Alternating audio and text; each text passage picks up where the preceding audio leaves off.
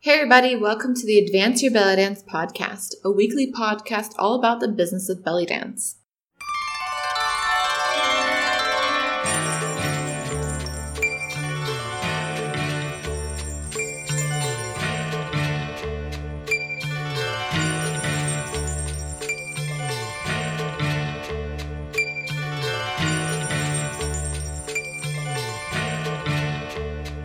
I'm your host, episode of this month's Q&A of 2018. So let's get right to it. How do I manage my time between my day job and dance business? This is a really good question that I've covered talking about having a day job before in one of the previous episodes. And I'm a big believer in when you make something a priority, it gets done. We all only have 24 hours in a day, and some of us are more advantaged than others with regards to responsibilities and finances. But when you really set your mind uh, to something, it can get done. I know from my own experience, I've had excuses of why I can't do XYZ until I have this certain time, this certain budget, etc.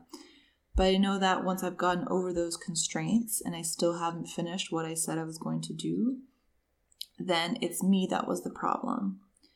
Sometimes we tend to create constraints out of fear or procrastination, and we're the only ones in our way. So, knowing that, what I suggest for you to do when working on your dance business is to really evaluate where you can find time by taking a real honest look at how you spend your time. Do you watch too much Netflix? Can you stay in one night on the weekend to get your work done? Can you wake up maybe an hour or two earlier before your day job? Can you make it a regular schedule to get straight to work on your dance business when you get back home?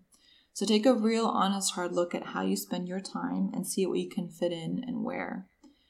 Don't put too much on your plate at first. Um, you don't have to do everything at once, and nor do you have to do it alone. If you can, hire someone to make those class flyers for you, for example, instead of spending hours on Adobe Illustrator and Photoshop trying to figure it out on your own.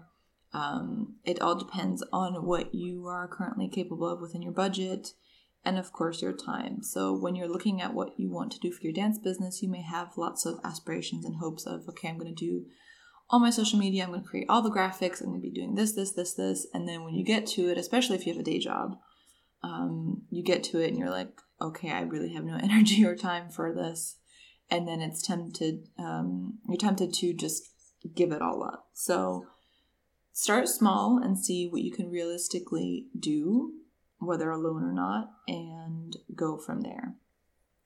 But also be really honest with what your actual limitations are and where you're only using them as an excuse to avoid doing the real work.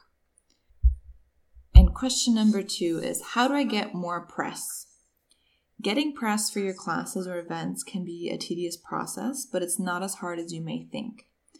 In the age of the 24 hour news cycle, news channels are always looking for a news story to report on, and everyone loves feel good lifestyle stories. What's important is that you have a press release on hand and you can Google templates and adjust them as needed. And what you want to do is you want to Google local news channels, reporters, or blogs any kind of media that is relevant to what you want to promote in the press. And you want to keep a spreadsheet of their names and contact info when you first contacted them, when you first emailed them, and when you sent a follow up email for later on. Don't worry if you don't hear back right away. Send that follow up email within a week anyway. And don't get discouraged if you don't hear back at all for some channels. Um, this is why it's important to have as many options as possible and to keep track of who you've contacted and when. If you have an active Twitter account and you like being on Twitter, it's actually also a great way to search and get in touch with reporters and bloggers on there. And this way, they can also see your social media and get a glimpse of what you're all about. Don't forget to include your contact details and event details or whatever you want to promote in the press as well as your website and social media in the press release itself. That's it for this month's Q&A special. Thanks so much for those that asked their questions and that have been listening all along um, to the AYBD podcast.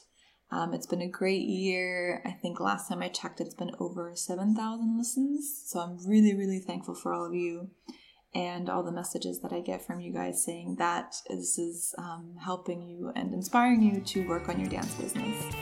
Happy New Year, everybody, and until next time.